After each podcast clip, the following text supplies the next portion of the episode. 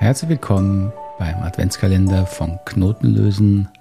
Heute öffnen wir das vierte Türchen gemeinsam und es geht um die Frage, Bedürfnisse sind egoistisch? Ja, aber, will ich darauf sagen. Ich grüße dich hier zum Adventskalender. Du weißt, wir beschäftigen uns dieses Jahr mit Bedürfnissen, dem Herzstück der gewaltfreien Kommunikation und auch einem der wichtigsten Themen in der Persönlichkeitsentwicklung. Und möchte dich darauf hinweisen, es gibt auch dieses Jahr im Adventskalender wieder ein Gewinnspiel, kannst du in den Show Notes finden. Kannst du dich einfach antragen und hoffen auf einen hoffentlich netten Gewinn rund um das Thema gewaltfreie Kommunikation. Sind Bedürfnisse egoistisch? Ja, aber nein und, muss ich sagen.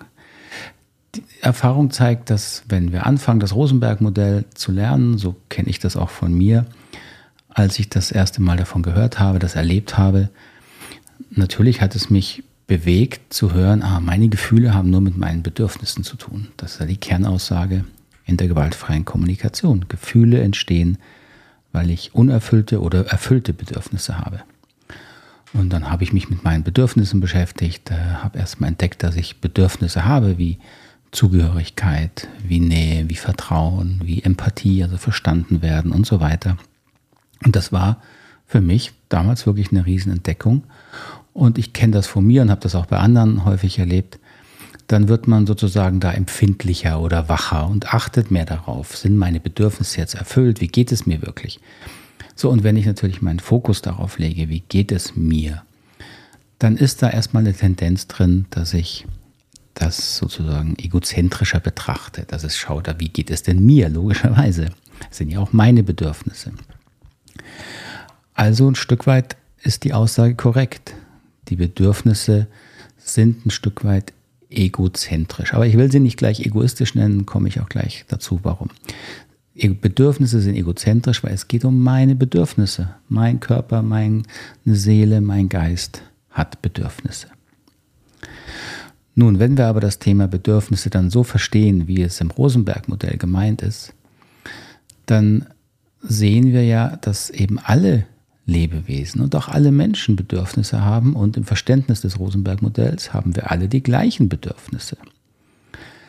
Und so erleben wir dann, dass wir über das Entdecken und das Erforschen unserer eigenen Gefühle und Bedürfnisse auch leichter Kontakt zu den Bedürfnissen anderer Menschen finden.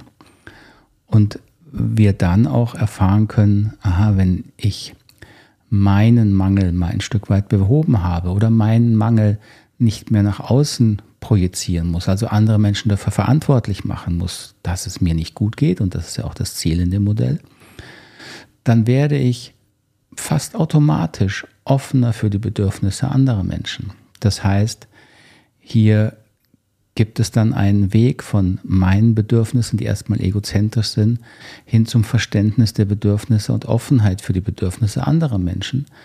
Und deswegen in einer gesunden Entwicklung und einem gesunden Lernprozess der gewaltfreien Kommunikation sind Bedürfnisse eben nicht egoistisch. Es gibt eine egoistische Form oder ein egoistisches Verständnis von Bedürfnissen, natürlich. Erwachsene, die aufgrund welcher Geschichte auch immer nicht gelernt haben oder es nicht lernen konnten, das ist ja oft nicht die freie Wahl, dass für sie gut gesorgt wurde in der Kindheit. Die entwickeln manchmal eine starke egoistische Form des Selbstbetrachtung, indem sie eben die ganze Welt nur auf sich beziehen können, einfach weil innerlich ein großer Mangel ist. Und wenn innerlich großer Mangel und Not ist, dann betrachte ich natürlich erstmal die ganze Welt unter dem Titel, ja, was krieg ich hier? Und wenn ich als Erwachsener diesen inneren Stand habe, dann ist das egoistisch und dann betrachte ich natürlich auch Bedürfnisse egoistisch. Aber da wollen wir nicht stehen bleiben und das Modell der gewaltfreien Kommunikation kann uns helfen, darüber hinauszukommen. Wenn wir gesund groß geworden sind, dann können wir auch diese egozentrischen Impulse, die ein Stück weit zu egoistisch sind, in uns als Erwachsene weiterentwickeln, weil wir lernen, dass die Not, die dahinter steht, eben aus frühen Erfahrungen kommt, aus kindlichen Erfahrungen kommt. Und wenn wir das verstehen und dann daran ähm, arbeiten, also da Bewusstsein für schaffen, wo diese Not, Noterfahrung eigentlich herkommt, dann entwickeln wir meistens wieder ein gesünderes Bild auf Bedürfnisse und können dann eben unsere, meine Bedürfnisse im gleichen Respekt halten mit den Bedürfnissen anderer Menschen. Und so weitet sich der Kreis unseres Bewusstseins, unserer Empathie, unseres Verständnisses für Menschen über die Menschen, die uns direkt nahe sind, die wir also kennen und erleben, bis hin zu Menschen, die wir, die wir nicht direkt sehen, sondern wo wir nur wissen, dass sie leben. Und auch dort können wir ein, ein Bewusstsein entwickeln, dass auch diese Menschen Bedürfnisse haben, und zwar exakt die gleichen wie wir. Und das ist natürlich eine Art von innerer Ausrichtung. Kann ich auch einem Menschen, den ich nie kennenlernen werde, zugestehen, dass er Bedürfnisse hat. Und zwar die gleichen wie ich. Und dass er die gleichen Sehnsüchte hat, diese Bedürfnisse zu erfüllen. Kann ich das auch dann noch, wenn die Person Dinge tut, die ich für schlecht halte, für schrecklich halte? Das ist natürlich dann der Test, der innerliche Test. Und ich sage nicht, dass ich das immer schaffe. Ich sage auch nicht, dass das einfach ist. Aber das ist für mich die Vision, die Idee des Rosenberg-Modells. Alle Menschen haben die gleichen Bedürfnisse und versuchen sie sich zu erfüllen. Manchmal auf schlimme Arten, häufig auf gute Arten. Und wir haben hier hoffentlich ein Modell, das uns hilft zu lernen, sie immer mehr auf gute Arten zu erfüllen.